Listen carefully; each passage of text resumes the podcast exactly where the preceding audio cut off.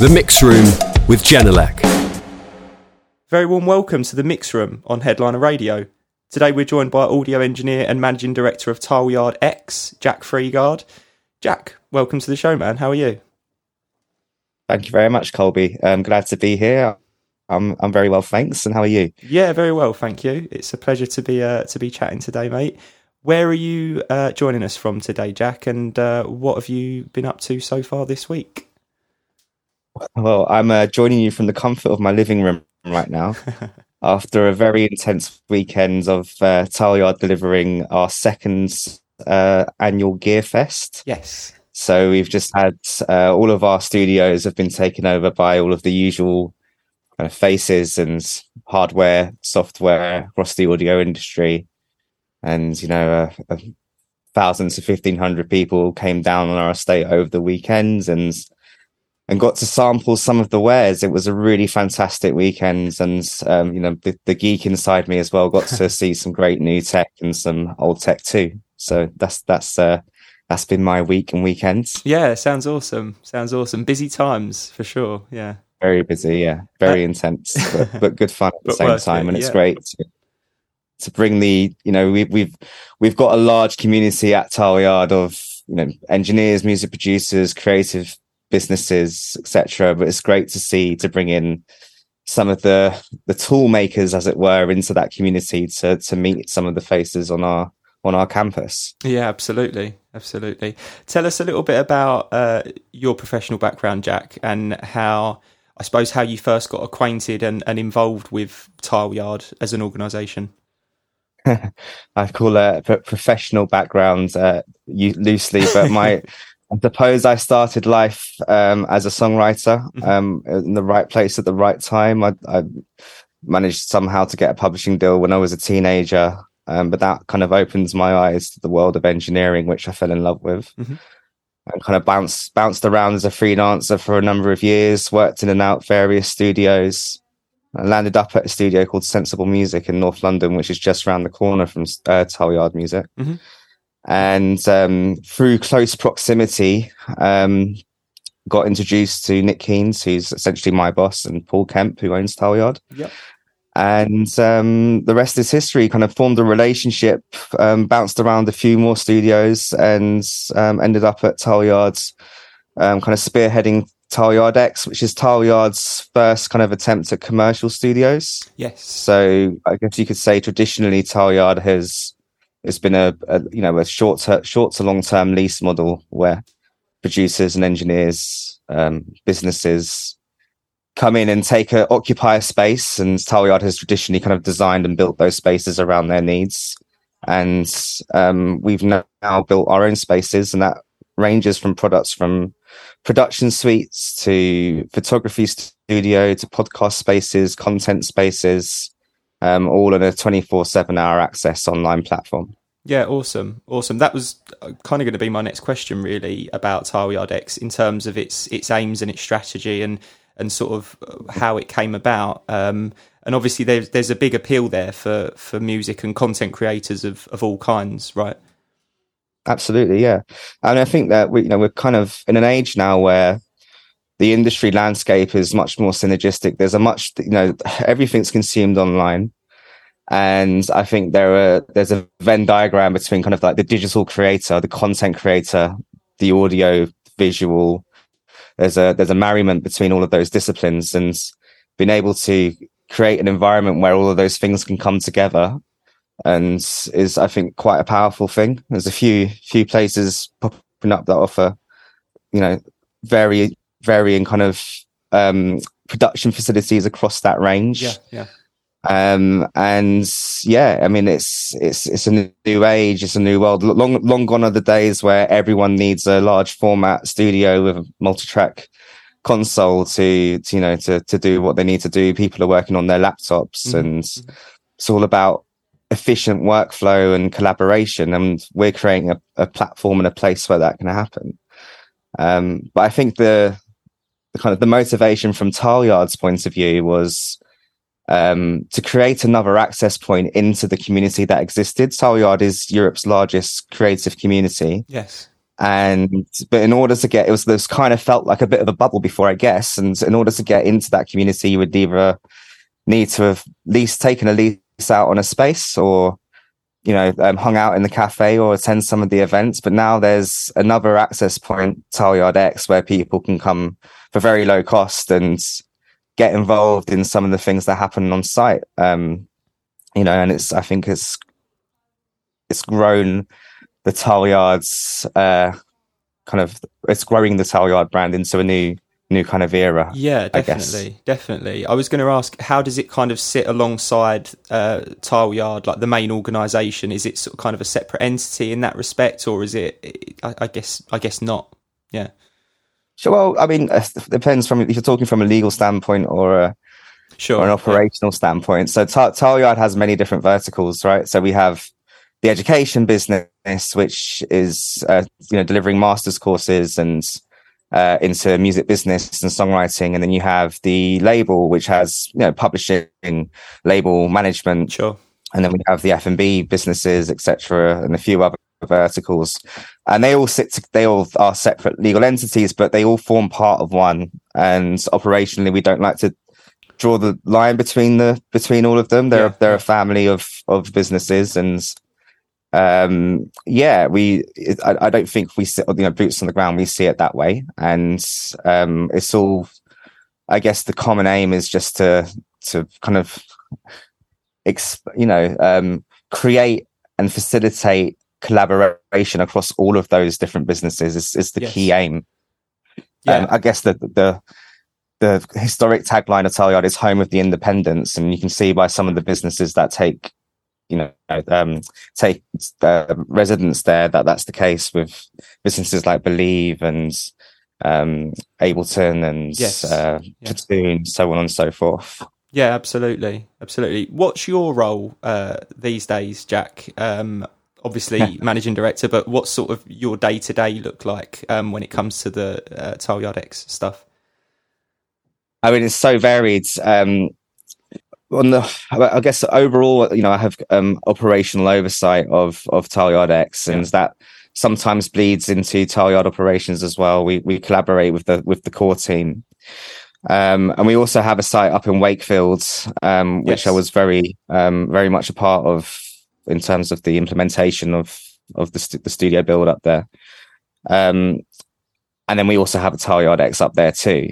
Um, day to day it can be anything from you know normal operational duties to helping out with technical um, i've got a very you know very skilled very young hungry um, talented team um, but there's not many of us and we have in you know for example in london we have about 15 16 studios and when it's busy, which it is all the time at the moment, and when we're doing about 150 to 200 bookings a month at the oh, moment, wow. yeah. it's intense. And, you know, it's all hands on deck. Um, and, you know, there's the little things that build up, you know, the small, like finding and fetching a USB C cable or, you know, this interface, the, the TRS input is buzzing. Yeah. Grab your soldering iron that needs to put together an XLR cable. It snaps or so, you know, it's, it's, it really varies from day to day. And I kind of I have a philosophy of my team where it's not I don't like it to feel hierarchical. Yeah. Um yeah. we win and lose as a team, we all work together and um all, you know, put our elbows in, get stuck in where we can. So I like to think that I'm down there with the guys and as well as helping grow the business and and see see the areas in which we can expand into because there's always you know, especially in the world of content and on, you know, social media, um, that kind of thing, there's always new technology and new ways to accommodate and think about how we can um, bring in um, another section of that yes. uh, community into Tileyards. So yeah, very varied is the short answer yeah, after cool, my very long cool. answer. no, cool. That's cool. Um, I just want to segue slightly, and you mentioned the Wakefield uh, studio. Um, yeah. Obviously, you've got the Red Studio in London, and it's Cotton Mill um, in Wakefield. Um, you've installed a pair of Genelecs uh, in both studios, um, mm-hmm. 8351Bs and W371As, respectively. Um, mm-hmm. I suppose tell us a little bit about both the locations first, Jack. Because I know there's a Dolby Atmos room at the London site. Um, mm-hmm has Tileyard always had a relationship with Genelec as a company? No, okay. um, not that I'm aware of. Um, and Genelec, the uh, Howard might not like me saying this, but I've I've through my engineering career, I, I was I've always my my I've worked on Genelecs every now and then. I've never really been that enamored by them. Um, I've always found them, you know, really kind of, you know, I, I know people that love them, um, and I've always found them a bit nice, bit polite, not very inspiring. Until I heard the this eighty three series, the ones, and it's right across the range from the eighty three, is it thirty ones all the way up to the sixty ones. Yeah. Um, for me, it was just a, a, sublime monitoring experience. I just, and if you've, I don't know if you've ever been down to the the room at Rack, um, the I Atmos room. Yeah, yeah. That that's that's one of I think one of the best sounding Atmos rooms in the cut that I've been into. Anyway, it's just in terms of phase coherency mm.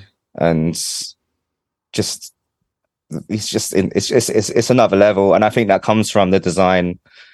Um, being able to you know that it's not really a dual concentric design, is it? Because you've got the woofer and you've got the yes, yes. It's kind of similar to um, just able to that pinpoint act to maintain that pinpoint accuracy across the whole sound field. Mm. Um, I and then just as a stereo um, pair, you know, we've as you say, we've got the 8361s and the W371As, uh, both in London and Wakefield, and they're phenomenal. They're absolutely phenomenal. They they I've not heard imaging quite like it. Um, so yeah, I, I it was a no brainer for me to, to get those in after I heard them, yeah, and I yeah. think they've done the, the, technology, the GLM, is it GLM, GML, GLM, GLM, GLM, calibration, yeah, yeah. G- calibration tools are fantastic. I mean, look, we've we're in a very lucky position where all of our studios are designed and built, well, designed by an old friend of mine, Chris Wolves, who I've worked with for years, and he's uh, for me one of the best in the industry. Um, and so we we were already winning with our rooms, uh, but then and you know not, and normally Chris or Matt Ward would would do our our monitor lineups, and Matt has lined up our monitors in these rooms. They sound fantastic, awesome. but the GLM got us pretty darn close, and um, yeah, very impressed. That's that's you know yeah. very very impressed. yeah yeah. I mean, was it just a case of? Uh, I mean, what were the sort of uh, requirements for each of the studios? I mean, it goes without saying, really, you want accurate point source monitoring? Was it just a case of looking around and seeing what was available, um, and and Genelec kind of uh, you you settled on that? Yeah, I mean, look, the thing one of one of monitors. I mean, all right. So I'll answer your question in two parts. So the first thing is, what is the requirements of the room? Um, what's really key for Tileyard X is, you know, why why why are people going to come in and use our spaces mm-hmm. when a lot of people have their own studios, their home studios, apart from the ability to come into central London and collaborate. Well, you, you want spot on monitoring, you want that auditory experience to be a level up so that it's an experience when either you're doing playback sessions or you're mixing or mastering or whatever it is you just get you just have that confidence that you're getting you know what you're hearing. So that's that's requirement run one. Um, but requirement two is I think something a bit more esoteric than that, and it's how how how speakers make you feel, and that's a very subjective thing because you know we've we demoed a, a number of different high end monitoring systems, and they're all spectacular in their own way, and you know you're splitting hairs between them in terms of what they're delivering to you um, in the studio, but something I don't know. There was something for me across you know all of our engineers and all the people we played them played those Genelecs to in those in that room where there was just a consistent thing of like oh yeah no this sounds this is right. Yeah it's yeah. not it's you know it's it, it was more than just it's hard to explain. It's more than just accuracy and sat stereo field and transient response. It's it's kind of like oh it feels right. I, I don't know how to describe that. Yeah yeah. Um and it, you know what? And it's different in every room, right? So the, those Genelecs might, you know, in a different room, they might, or even though with all the, you know, all of the technology around GLM and stuff like that, it might be that you put, put a different pair of monitors in there and they feel right. It's a weird thing. Yeah. A, and yeah, I've, yeah. You know, I've been in a lot of lot of control rooms with a lot of different pairs of monitors. Where in one studio I've heard a pair of speakers, and I'm like, I don't really like them, and I go into another studio, like, like wow, these sounds absolutely spectacular. Yeah, yeah. Well, it just so, it just depends, doesn't it? Like you say, it's it all depends on the room as well. Um, I mean, the the the ones are particularly suited for for these kind of spaces. Obviously, they bring a lot of along with a lot of advantages, um, and you've you've mm-hmm. alluded to that already. But um, I'm I'm assuming you've you know since you've installed them, you've had some good feedback and and all that kind of stuff. Oh, absolutely. I mean, we've got a wide range of genres that go into these rooms. We do a lot of you know a lot of grime, a lot of hip hop. They love it because the subs, you know, they, they extend quite low. They get they get that punchiness because of the transient response. Um, we've had a lot of kind of with the the room that they're in in London is the run the one studio where we have a a live room with a upright piano and a drum kit. Yeah. So we get a lot of a lot of tracking overdubbing sessions. We've had quartets recorded in there. Um, and we also funny enough, in that room have a lot of like audiobook and ADR and okay. voiceover stuff. And across all of those fields, the feedback is just no, we we loved it. And people come back to that room because of the monitoring. Yeah, awesome. um, which is why we then, you know, we we decided to go ahead and put them up in Wakefields because we wanted a consistent experience. And essentially, the room that they're in in Wakefield is, is pretty much the same design in terms of the room. So we kind of knew that they were going to work. Yeah. Um, Okay. Yeah, no, very. The, the, feedback has been very consistent. Fantastic. Very consistent. Awesome. Awesome. Um, what are your plans for Tileyard X, Jack? Um, in in the in the near future and beyond, I suppose. Like what what's in the pipeline? Is there anything that you are allowed to talk about sure. at the moment um, that you're excited about? Yeah, I guess I can. Uh, uh, Am I allowed? Yeah, I suppose so. I've, I mean, we've got a, a strong desire to use Tileyard X as a as a vehicle to scale Tileyards. Yes. So the the straight the, the, the difficult thing is with Tileyards, it's it grew organically. I mean, Nick did, I think, an absolutely astronomical job of growing and building and curating the community that exists there. Yes. But it's it's it's his, it's hit the it's his magic that's done that. It's his it's not formulaic. There's no there's no operating model that could repeat that. And also, I think depending on the territory, there are different kind of variables that you know the ingredients that make up what, what makes a creative hub. It really depends on what's going on in any specific city or town. Um, yeah yeah. so with Tileyard X, there's more of um, there's more of an operating model and a configuration to then drop into ter- to a territory and be modular with it to kind of see well what works, what doesn't work, and if it takes flight, then yeah, for sure you could probably use that as a as a leader to then um, instantiate a larger Tileyard. And yes. there is there is an appetite for us to be, you know, in in various places, more places around the UK. We've got our eyes on, and we've got some our eyes on some key places around the world. I, I won't be specific, but yeah, absolutely, there's a, there's a desire to expand but the I think it only works if we collaborate with um, key people from each of those territory sure. territories and areas to make it a success. Because what we found, what I mean, what we the philosophy with Wakefield has always been, and uh, and I think still and definitely still is, is that it belongs to the people of